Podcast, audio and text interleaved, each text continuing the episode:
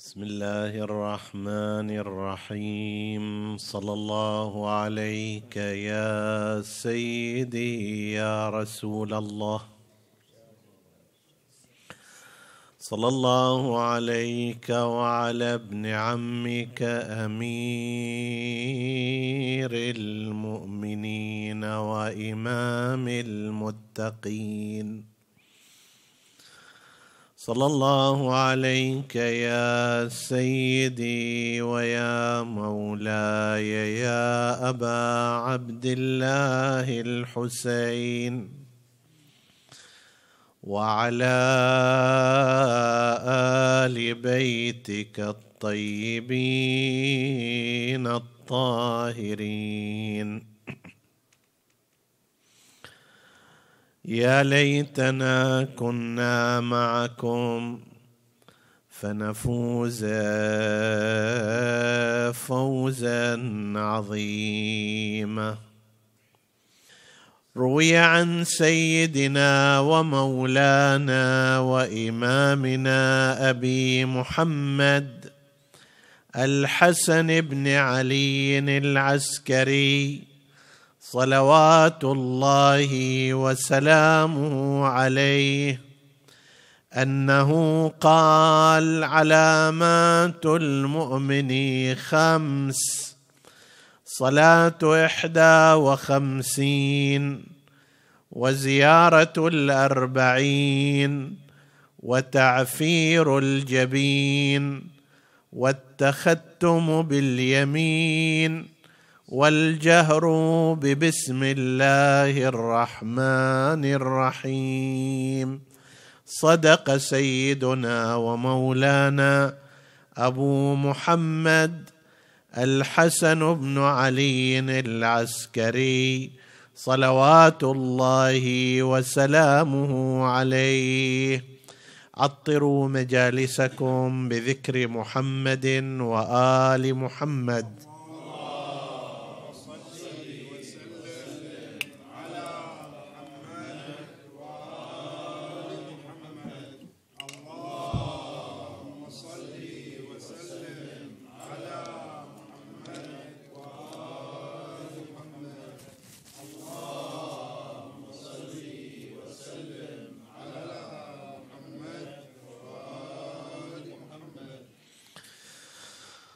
في رحاب زيارة الإمام الحسين صلوات الله وسلامه عليه في العشرين من صفر يثار سؤال من قبل البعض حاصله أنه ما هو الدليل على استحباب زيارة الأربعين بعنوانها الخاص.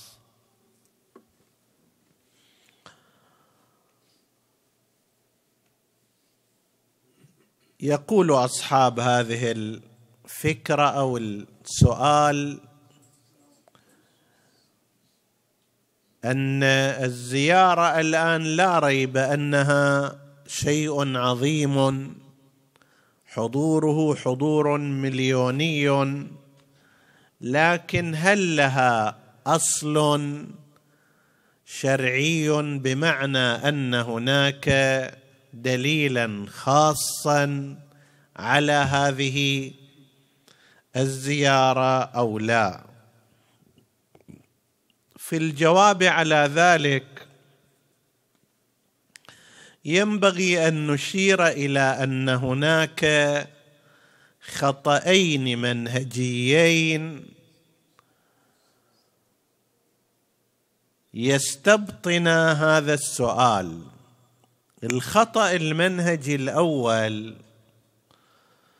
هو أن المطالبة بالدليل من الفقيه هو خلف كون الإنسان مقلدا.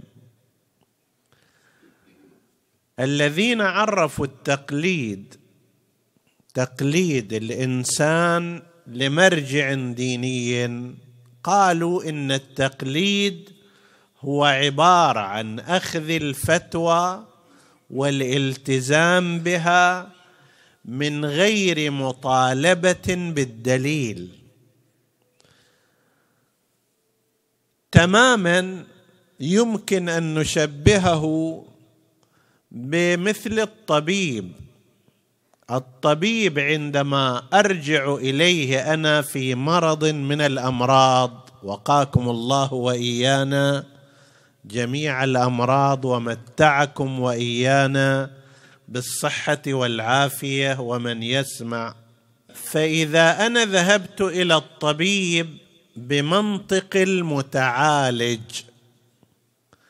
فلا يصح أن أسأله ما هو الدليل على أن هذه الحباية أو هذه الإبرة تشفيني من المرض.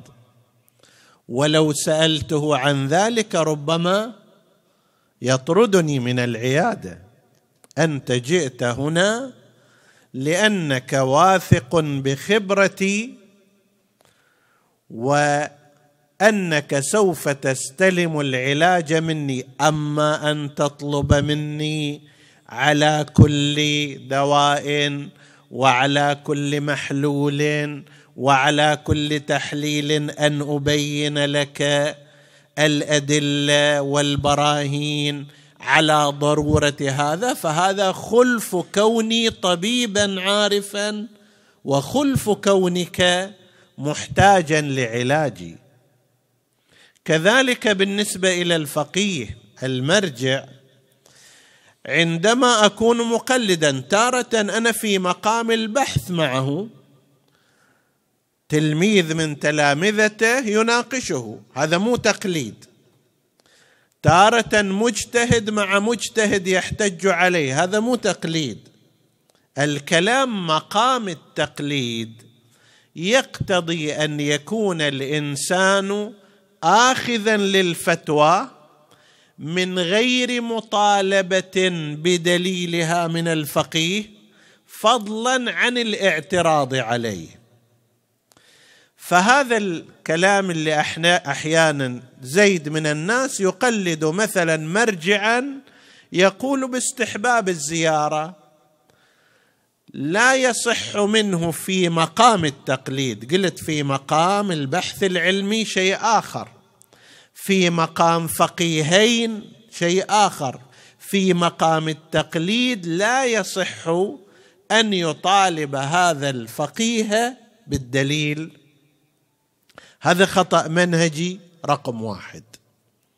الخطأ المنهجي رقم اثنين واللي أيضا قد ينتشر في بعض الأحيان أن الإنسان يقلد مرجعا معينا فإذا به في مسألة من المسائل أو قضية من القضايا المرجع مثلا يقول بالاستحباب فيها أو بالوجوب فيها يقول لكن فلان باحث لا يرى دليلا عليها فلان عالم لا يرى لزوما فيها. هذا خطأ منهجي آخر. على سبيل المثال فقيه اللي أنت تقلده يقول بلزوم الذبح في منى. طيب. ذبح الهدي في منى. ما يصير غير مكان والفرض أنك تقلد هذا الفقيه. فأنت تجي فيما بعد تقول لكن أحد الباحثين قال إن الأدلة غير كافية في انحصار الذبح في منى. هذا خطأ آخر. أنت إما تقلد ذاك الباحث الآخر الفقيه الآخر فتقلده بأموره المختلفة وتأخذ منه العلم. وإما إذا تقلد هذا الفقيه فلا معنى لأن تقول لكن فلانا لم تثبت عنده. لكن فلانا له أدلة مخالفة. ونحن نتحدث كله عن مقام التقليد. كون الإنسان في مقام التقليد لا في مقام المناقشة العلمية. ونفس الكلام هنا. لنفترض أن إنسانا يقلد مرجعا يقول باستحباب زيارة الأربعين بعنوانها وأن عليها أدلة ليس دليلا واحدا في رأيه هو. فأنا إذا أقلد هذا المرجع لا معنى لأن أقول لكن فلانا يضعف الرواية. ما إلى معنى هذا؟ فأحببت أول شيء أن أبين هذين الخطأين المنهجيين لأنه أحيانا يبتلى بها الإنسان. مثال المعروف والقريب إلى الأذهان في موضوع الخمس أنا أقلد مثلا عالما مرجعا فقيها يقول بلزوم الخمس في أرباح المكاسب. يجيني واتساب يجيني كلام من شخص أنه لا فلان باحث فلان عالم فلان فقيه يقول إنه لا توجد أدلة على ذلك. خطأ هنا أن أجي وأقول ما دام لا توجد أدلة على ذلك اذا أنا لا ألتزم به مثل هذا الواجب.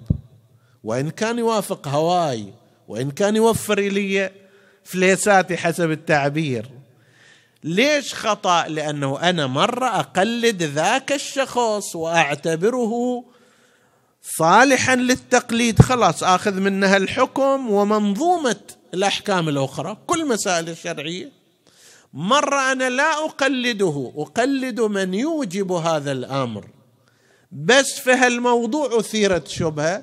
لا معنى لأن أترك تقليدي هنا. وأذهب لأن زيدا قال إن هذا غير ثابت أو هذا الدليل فيه كذا أو الرواية غير تامة. وسيأتي لماذا؟ ليش هذا خطأ؟ نجي إلى قضية زيارة الأربعين. زيارة الأربعين تارة يستدل عليها العلماء بما ورد في استحباب بل تأكد استحباب زيارة الإمام الحسين عليه السلام والمشي إليه في كل وقت وفي كل حين. ويوم الأربعين واحد من هذه الأيام التي ورد الدليل بعمومه على محبوبية الزيارة واستحبابها. يعني إن قدرت أن تزوره صباحا فافعل مساء افعل يوم السبت افعل يوم الأحد افعل يوم الجمعة افعل يوم العيد يوم القدر يوم شعبان يوم رمضان. الأربعين غير الأربعين. طيب. تارة يستدل على استحباب هذه الزيارة بمثل هذه الروايات.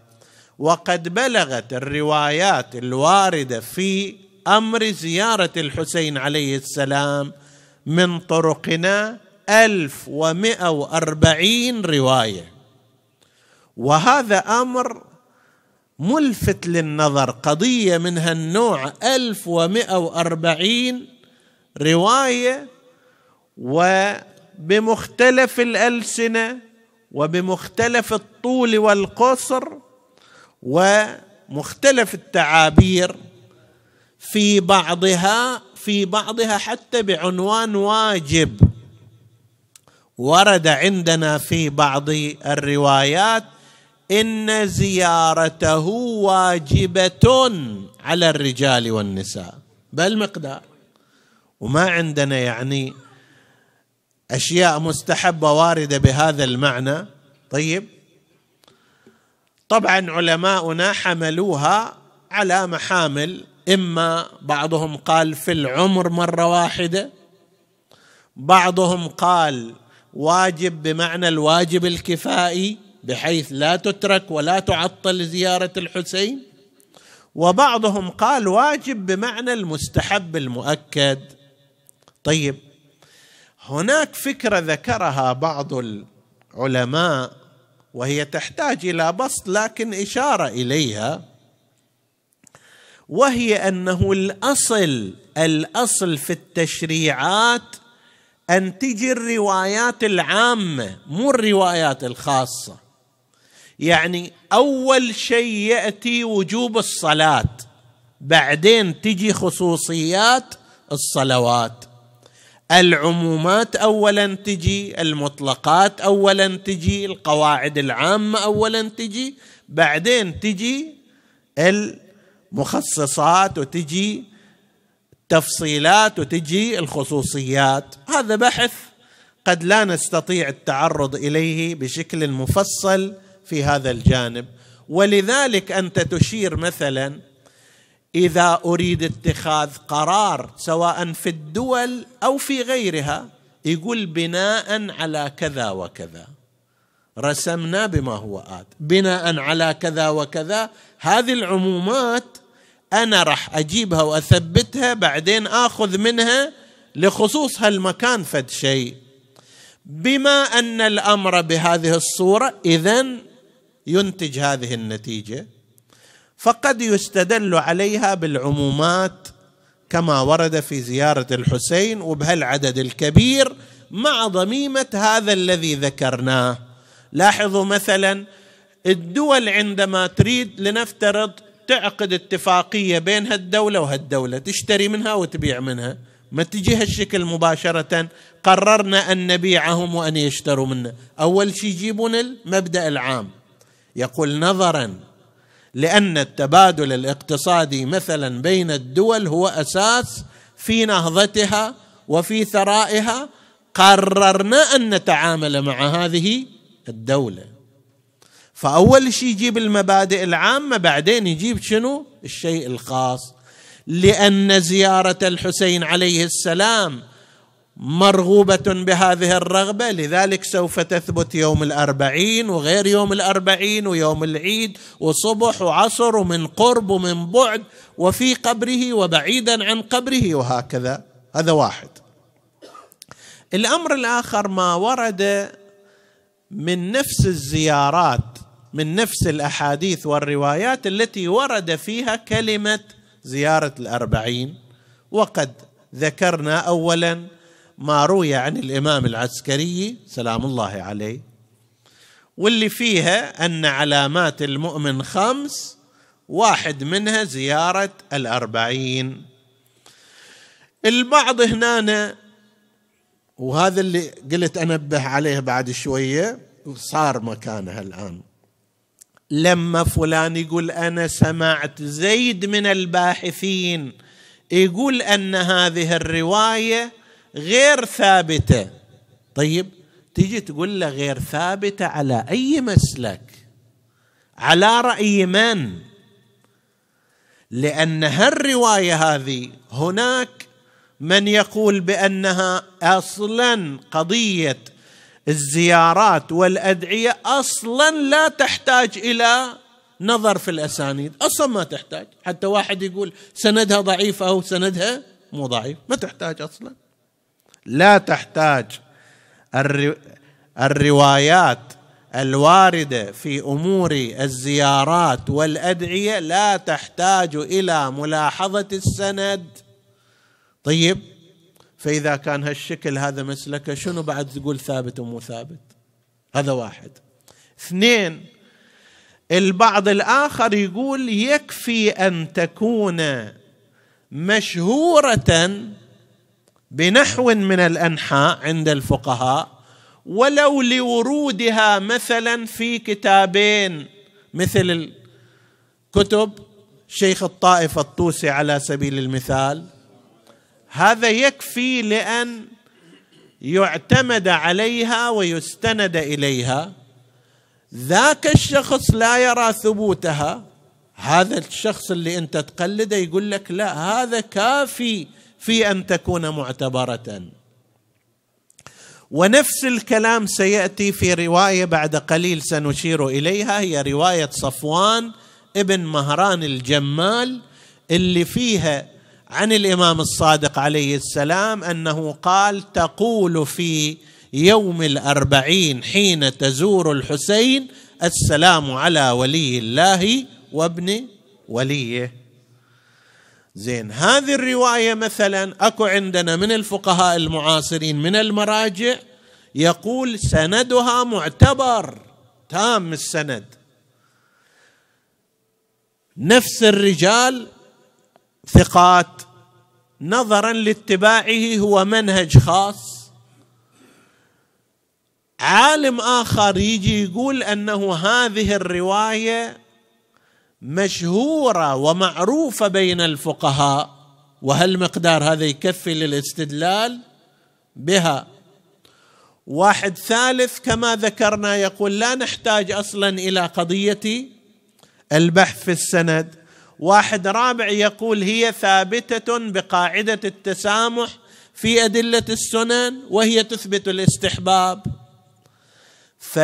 فانا أريد بس أبين أن هذا المنهج منهج غلط عندما يأتي إنسان يشوف زيد من الناس قال أن هذه الرواية مو ثابتة هذا الأمر غير تام غير تام على منهج من؟ على رأي من؟ على أي مسلك؟ طيب المسلك الذي مرجعي يتبعه يقول هذه رواية تامة ويفتي بالاستحباب بناء على ذلك. نجي إلى قضية نفس زيارة الأربعين الواردة في رواية الإمام العسكري سلام الله عليه. البعض قال إنه صحيح هذه واردة زيارة الأربعين. طيب لكن هنا المقصود هو أربعين مؤمن. فإذا لا تدل على زيارة أربعين الإمام الحسين عليه السلام.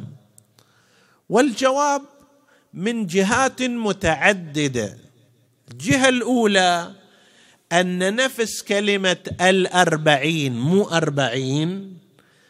هذه الأل يسمونها الفقهاء والنحاة أل للعهد. يعني بينك وبين شخص كلام حول رجال فتقول له ترى الرجال اجى الرجال مو أي رجال وإنما الرجال اللي شنو؟ اللي كنا نتحدث عنه. تقول له واحد بنروح المجلس. مو أي مجلس وإنما المجلس اللي في ذهنكم أن تروحوا. هاي يسمونها أل العهد. زيارة الأربعين يعني التي هي معهودة عند الناس. طيب. ولم يعهد. لا في تراثنا نحن الإمامية ولا في غير تراثنا الإمامية. أن هناك تاكيدا على زيارة أربعين مؤمن ماكو أكو عندنا الدعاء في صلاة الليل لأربعين مؤمنا وهناك ما يقول الدعاء للأربعين وإنما يخصصها وأن تدعو لأربعين مؤمنا. عندنا الدعاء لأربعين مؤمن. عندنا الله يطول أعماركم إن شاء الله في خير وعافية وإيمان. إذا توفي الإنسان يستحب أن يكتب على على كفنه أربعون مؤمنا يشهدون له بالصلاح. أما زيارة أربعين مؤمن ما عندنا لا على مستوى الأحاديث ولا على مستوى الممارسة. الآن أنتم ناس لعل بعضكم مثلا عمره ستين سنة خمسة وستين سنة سبعين سنة الله يطول. هذه الأعمار في خير وعافية. هل سمعتم قصة عن عالم من العلماء في تاريخكم هذا الطويل أنه كان يزور أربعين مؤمن؟ لا أنتم سمعتوا ولا أنا سمعت ولا غيرنا سمع. ممكن تقول كان فلان كثير الزيارة لإخوانه المؤمنين لكن تخصيص الأربعين ماكو. خصوصا وأن الرواية هذه تعتبر الأربعين زيارة الأربعين من مختصات الإمامية. علامات المؤمن هذه بس عند الإمامية. تعفير الجبين يعني السجود على الأرض أو على التربة. الجهر ببسم الله الرحمن الرحيم فقط عند الإمامية. تلاحظ بعض المذاهب يجهر بكل السورة لكن البسملة يخافت بها؟ هذا عنوان من العناوين خاص بهم تختم باليمين في بعض كتب المذاهب الأخرى يقول الروايات تدل على استحباب التختم باليمين لكن لأنه اتخذه الجماعة الكذائية سنة فإحنا لازم نخلي على اليسار. فعلا هذا موجود هالكلام. طيب؟ الجهر بسم الله الرحمن صلاة 51 بهذه الكيفية التي عندنا 17 فريضة و34 نافلة 51 أيضا من مختصات الإمامية. فلازم يكون زيارة الأربعين بمقتضى السياق شنو؟ لازم تكون أيضا من مختصات الإمامية اللي ما يسويها غيرهم. وزيارة أربعين مؤمن على فرض أن المعنى هو هكذا يسووها. لا تمتنع على سائر المذاهب لكن زيارة الأربعين ما يسووها إلا الإمامية. فأولا نفس كلمة زيارة فيها إشارة صارت من العرف الخاص في زيارة المعصومين عليهم السلام. نفس كلمة الأربعين فيها عهد كلمة ال عهدية. أيضا سياق الرواية نظرا لأنها مختصات الإمامية. فلا تناسب أن تكون زيارة أربعين مؤمن لأن زيارة أربعين مؤمن مو خاص بالإمامية وإنما زيارة أربعين الحسين عليه السلام هي من مختصات الإمامية. طيب. وبالتالي هذا التشكيك في دلالتها على زيارة الأربعين ليس مما ينبغي. نجي إلى الرواية الثانية. بعضهم قال كما ذكرنا أنه هذه مثلا غير ثابتة من الناحية السندية. نعم على مسلك خاص هو مسلك المرحوم السيد الخوئي غير ثابتة مع أنه ينقل عنه السيد الخوئي أنه هو بنفسه كان يذهب لزياره الأربعين ويتبرك بذلك. واساسا يعني مؤرخ أن العلماء من زمان المحدث النوري رضوان الله تعالى عليه صاحب المستدرك يعني سنة 1320 حسب ما ذكروا كان هو المحدث النوري يسجل له أنه كان يذهب إلى كربلاء ماشيا. مو مو قضية يزور الأربعين يزور غير أنه يذهب ماشيا. هو بين الطلبة حسب حسب ما نقلوا يعني الآن إحنا في 1440 من 1320 حسب ما ذكروا. المحدث النوري رضوان الله تعالى عليه هو كان يذهب ماشيا ويحرض طلابه ومن حوله على الذهاب مشيا وهذا غير قضية الزيارة. الزيارة من الممكن أن واحد يروح على الدابة من الممكن أن يروح واحد بالسيارة. لكن قضية المشي في وسط العلماء يذكر أن المحدث النوري رحمه الله أشاعها إشاعة كبيرة. وإلا أصل الذهاب إلى الزيارة مذكور هذا.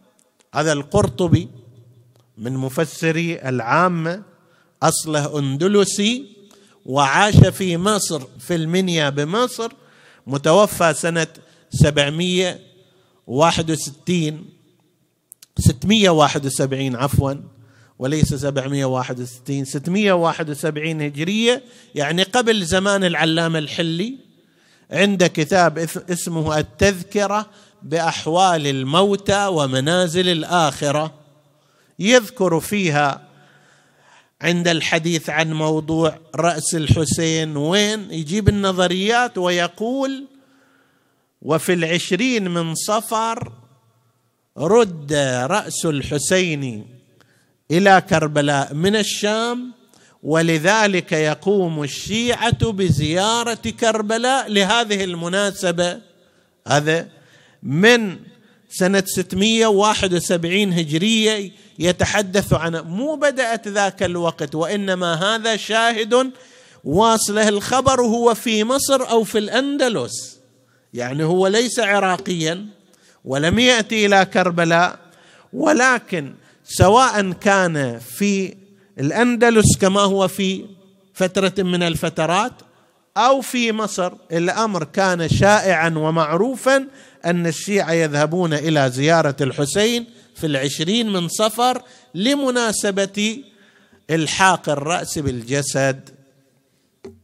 فالشاهد أنه لما إحنا نجي نقول هذه الرواية غير ثابتة على مسلك من؟ مسلك المرجع اللي أنا أقلده؟ لا لا يقول بذلك. المرجع الذي تقلده ربما يقول بانها بسند معتبر. هذه الرواية بالذات مالت رواية صفوان اللي هي أوضح إذا ذيك فيها كلام على سالفة أربعين مؤمن أو لا. لا هذه تقول في زيارته في يوم الأربعين السلام على ولي الله وابن وليه. بعد ما فيها مجال للتأويل ولا التمحل وهذه بعضهم يصفها بأنها بسند معتبر وغيره ذلك يصفه بأنها مشهورة بين الفقهاء. بعض الآخر يقول معتبرة عندنا وعند مشهور الفقهاء. طيب. فهذه أيضا من الروايات التي يستشهد بها على هذه الزيارة. و بالإضافة إلى ما ذكرناه من العمومات الموجودة التي تشير إلى شدة استحباب زيارة الحسين صلوات الله وسلامه عليه. لو فرضنا أنه حتى هذه تعثرت هل هناك محذور في أن يختار يوم من الأيام؟ أنت قال لك الحديث أي وقت تريد الزور؟ زور. مستحب. مطلوب منك. لو فرضنا أن أناسا اتفقوا على يوم من الأيام. طيب. فهل هناك محذور في أن يكون؟ هذا اليوم يزار فيه الإمام الحسين لمناسبة تاريخية معينة. لا محذور في ذلك. بل حتى الذي يقول أنه غير ثابت. افترض مثل مسلك سيد الخوئي رحمه الله. يقول سيد الخوئي هذه هذه الزيارة سندها غير تام واحد. اثنين أيضا قاعدة التسامح لا تثبت الاستحباب. هذا من الناحية العلمية كما قلنا وإن ذكر أن هؤلاء العلماء هم من يبادر إلى الذهاب. لو فرضنا هذا فإن في قاعدة التسامح أكو باب وهو أن الإنسان لو أتى بهذا العمل لأنه قد ورد فيه خبر ولو ضعيف. رواية ولو ضعيفة. طيب جاءت من من طريق من الطرق. لا نعلم صحيح لو مو صحيح. لو عمل الإنسان على طبق تلك الرواية وذهب إلى الزيارة يؤتى الثواب الموعود وإن لم يكن هذا الخبر صحيحا. عندنا روايات متعددة عن نبينا محمد.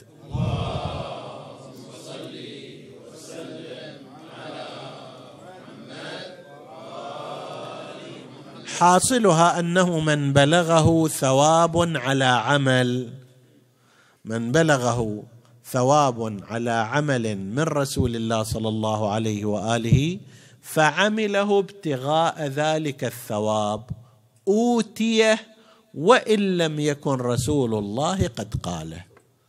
مثلا عندنا من الروايات من قال سبحان الله والحمد لله ولا إله إلا الله والله أكبر غرس له بكل ذكر شجره في الجنة. سبحان الله شجره الحمد لله شجره لا إله إلا الله شجره الله أكبر شجرة. يعني أنت صار عندك ملك الآن في الجنة. طيب يفترض الإنسان المالك هو ما يحال بينه وبين ملكه. طيب زين هذه الرواية لنفترض سمعنا أن النبي قالها إجينا وظلينا نسبح بس سبحان الله والحمد لله ولا إله إلا الله والله أكبر. كثيرا زرعنا لنا في رأينا شجر كثير. جينا يوم القيامة قال لنا هذه الرواية النبي ما قالها. النبي ما قال هالروايه هذه. واحد قال هالشكل حتى يشوق الناس إلى مثلا كثرة التسبيح والتهليل والذكر. تروح علي أنا هذه كل هالجهود؟ يقول لا. يعطى نفس الثواب الذي وعد به هالاشجار تبقى له حتى لو لم يكن في الواقع أن النبي لم يقل هذه الرواية ولم يتحدث عن هذا الثواب. يعطى هذا الثواب الموعود حتى لو لم يكن النبي قد قاله. الآن لنفترض هذا الشيء أن روايات واردة في الوعد بالثواب على زيارة الإمام الحسين عليه السلام وخصوصا في يوم الاربعين لنفترض يوم القيامة فرضا أنه تبين هذه الروايات مو تامه متروح على الإنسان يؤتى الثواب وإن لم يكن المعصوم قد قال ذلك حقا. فلا معنى اذا للإعاقة في هذا الجانب باعتبار أن هذه الرواية لم تثبت. وذاك له معنى آخر وإلى اخره أضف إلى ذلك هناك عناوين ثانوية لازم الفقيه والمثقف والعالم والعارف يلاحظها. الآن أوضح مظهر لعزة آل محمد.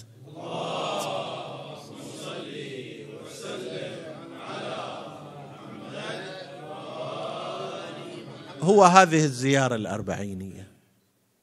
أوضح مظهر من مظاهر استجابة الخلائق للإمام الحسين عليه السلام هي هذه الزيارة الأربعينية. لو لم تكن عندنا وما عندنا أي رواية حولها وقدرنا أن نجمع الناس كان لازم نسوي هذا الشيء. فكيف إذا كانت هناك روايات وممارسات يعني شيعة أهل البيت عليهم السلام كانوا يمارسون هذا الأمر. مو شيء اليوم وأمس. قلت لك أنا الآن هذا 120 سنة فقط فئة صنف وهي طلاب الحوزة يمشون. هذا يختلف عن سائر الناس اولا ويختلف عن أصل زيارة الأربعين. هذا خاص. عالم يترك درسه ويذهب مشيا إلى كربلاء من النجف. ثمانين كيلو تقريبا. طيب وهذا عمرها الآن.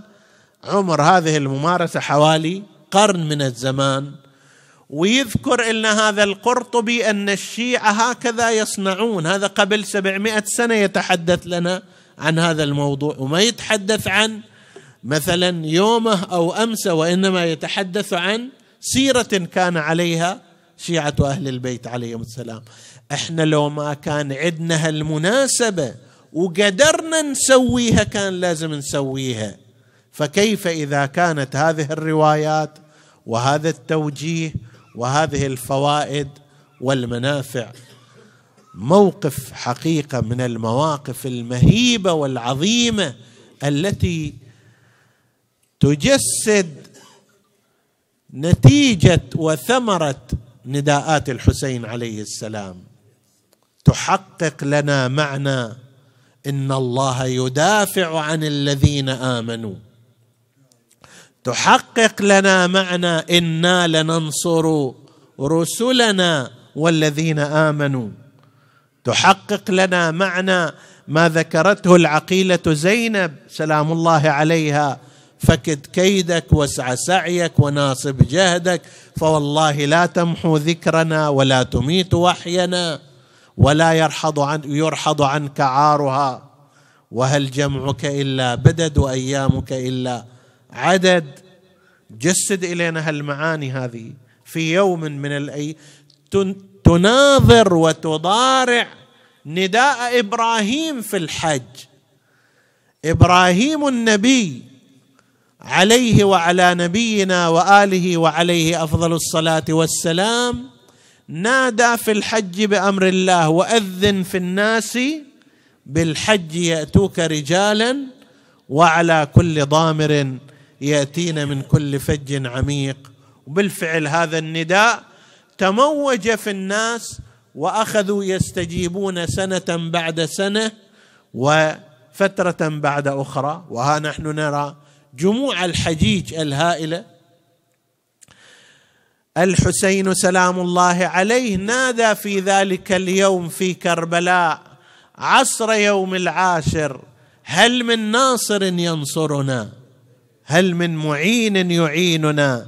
هل من ذاب يذب عن حرم الله؟ كان ينتظر بأبي وأمي نصيرا واحدا. مدافعا واحدا بعد أن هوى الأصحاب شهداء فدائيين في سبيله فكان يكرر النداء ألا من ناصر ألا من معين ألا من مغيث ألا من ذاب. وإذا بهذه الجموع مد البصر. ملايين منهم الشيخ الكبير الهم الذي لو تركته في الأيام العادية لا يستطيع الحركة. فإذا بالحسين وحب الحسين وعشق الحسين يصنع في داخله معجزة يحركه. هذه المسافات الطويلة. مرضى نساء كبيرات في السن أطفال صغار كل هؤلاء يستجيبون لنداء ذلك اليوم. لبيك يا أبا عبد الله لبيك يا ابن رسول الله لبيك داعي الله إن كان لم يجبك سمعي عند استغاثتك. في الزيارة أنا وأنت نقرأ نقول إحنا ما كنا محظوظين في ذلك الزمان أن نقف إلى جانبك أنصارا. فلم نستجب إلى ندائك أخرنا عنك الزمان والأقدار. لكن إن كان لم يجبك سمعي عند استغاثتك ولساني عند استنصارك فقد أجابك قلبي وفؤادي. أجبناك بقلوبنا يا سيدنا. اجاب أجبناك بأنفسنا بضمائرنا بدموعنا بمواقفنا ونسأل الله أن يثبت لنا قدم صدق معك ومع أصحابك يوم الورود. هذه المسيرة العظيمة التي جاءت لكي تنتصر للحسين عليه السلام. ولكي تسعف دمعات زينب العقيلة سلام الله عليها ولكي تشاركها حضورها. ذلك اليوم بعد أن كانت في الشام مكثت بأبي وأمي أياما أقامت المأتم فقدت طفلة من أطفال الحسين ماتت على رأس أبيها بكت ما شاء لها البكاء. رأت من زين العب من زين العابدين ما رأت من الصبر والتحمل حتى إذا انقلب الوضع على يزيد بن معاوية ورأى أن الأمر سينقلب عليه إذا بقي هؤلاء يبكون وينوحون ويعقدون المجالس. جاء إلى زين العابدين فقال له يا ابن الحسين إن أحببت المقام في الشام فعلت وإن أحببت الرجوع إلى المدينة أرجعناك وأصلحنا أمرك. يعني مع آخرين. الإمام زين العابدين هو حجة الله هو الإمام المفروض الطاعة. لكن يدري أن لزينب نصيبا في هذه الثورة. يدري أن لزينب موقعا هي التي أكملت نهضة الحسين فجاء إليها يستشيرها كما ذكر الذاكرون. عم زينب هذا يزيد يقول إن أحببتم المقام في الشام فعلتم وإن أحببتم الرجوع إلى المدينة جهزناكم. التفتت زينب كأني بها إلى زين العابدين ما الذي عندي حتى أبقى في الشام؟ أنا إيش عندي بالشام غير المرارة والألم والهضيمة. ما عندي إلا طفلة صغيرة.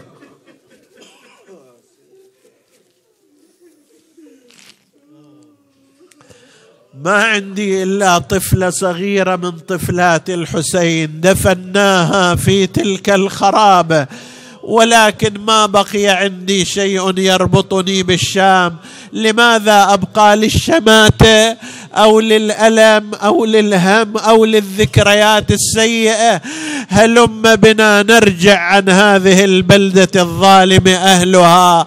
جهزت المحامل هنا قالوا أنه كلف بهن النعمان ابن بشير. الآن إذا يخلي وياهم مثل زجر بن قيس أو شمر بن ذي الجوشن ماذا يكون بحالهن؟ يحتاجون إلى واحد أرق أحن قليلا لأنهن قد راين من المصائب ما تعجز عن حمله الجبال. ولذلك عين لهن النعمان ابن بشير شوية مسالم حتى لقد ذكر بعض أرباب المنبر أنه كان يسير بهن الهوينة إذا أحببنا الاسراع أسرع وإذا أحببنا الإبطاء أبطأ وإذا توقفت الإبل ابتعد بجنده بعيدا حتى تأخذ النساء راحتها. قال بعض أرباب الخبر زينب أرسلت إليه شيئا من الذهب مما بقي عندهم هذه مكافأة هذه هدية على حسن المعاملة. كما نقل بعض أرباب المنبر عندها لما رأى النعمان هذا قال أو تريدون أن أسلبكن مرة أخرى؟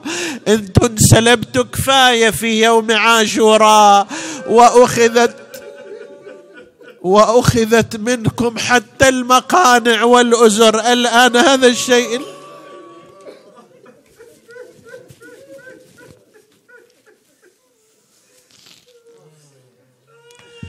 إلى أن وصلوا إلى قريب كربلاء لازم إما يتجهوا إلى جهة العراق أو يتجهوا إلى جهة المدينة. يجنبون يذهبون جنوبا. قال بعض أرباب الخبر هنا النعمان سأل زين العابدين يا ابن الحسين هذا طريق إلى المدينة وذاك طريق إلى العراق أي الطريقين نسلك؟ شاور عمته زينب لما سمعت باسم كربلاء والعراق هاجت أحزانها. نادت يا ابن أخي قل للدليل يمر بنا على مصارع قتلانا نجدد بهم عهدا. إحنا طلعنا الآن أربعين يوم لا نعلم ما الذي جرى على هذه القبور. عطف على جهة كربلاء لما لاحت معالم كربلاء من بعيد تذكرت أوائل دخولها إلى كربلاء بحماية أخيها الحسين وأبي الفضل العباس وباقي الأصحاب كأنها توجه نداء إلى من حضر. إحنا أيضا نسأل الزوار نسأل الزوار ونسألهم الدعاء والزيارة. يا نازلين. بك يا نازلين بكربلاء هل عندكم خبر بقتلانا وما أعلامها ما حال جثة ميت؟ في أرضكم بقيت ثلاثا لا يزار مقامها. كأن الجواب عندك ما غسلوه. ما غسلوه ولا لفوه فيك يوم الطفوف ولا مدوا عليه رداء عار تجول عليه الخيل. عادية حاكت له الريح ضافي مئزر ورداء. وصلت زينب إلى قرب القبور. وكان هناك جابر بن عبد الله كما يذكر شيخ الطائفة الطوسي في نفس اليوم. قد زار الحسين سلام الله عليه. أنا وأنت نزور الحسين بما زاره جابر. السلام عليك يا ابن حليف التقوى وسليل أصحاب الكساء أشهد أنك رضعت من ثدي الإيمان وفطمت بالإسلام فطبت حيا وطبت ميتا غير أن قلوب المؤمنين غير طيبة بفراقك انت بعيد عنك القبر وانت ما مرتاح إلى نفسك لماذا لست بجوار قبره؟ فكيف إذا كان على على أرض الواقع هكذا غير أن قلوب المؤمنين غير طيبة بفراقك ولا شاكة في حياتك؟ وصل ركب النساء إلى أرض المعركة قال أرباب الخبر وقفت زينب على ناقتها تتلفت يمينا وشمالا. فقال لها زين العابدين عم زينب أعلم عن ماذا تبحثين ذاك قبر والدي الحسين.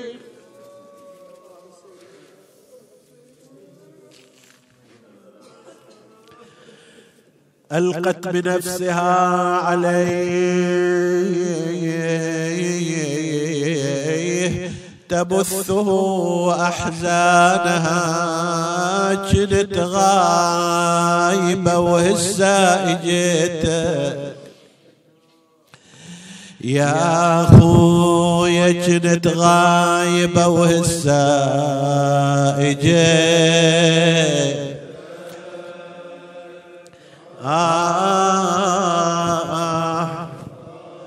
خويا أربعين ليلة فارق آه. خويا تحت الثرى خويا لقيت آه. دق عيد تلقانا ونزلها النساوين يا نور عيني باب قبرك قل لي منين؟ والله لسوي لي لحد وياك. يا حسين تقعد تلقانا لو تظل اليوم المعاد أقبل جابر على زين العابدين أين أبوك الحسين وأين عمك العباس؟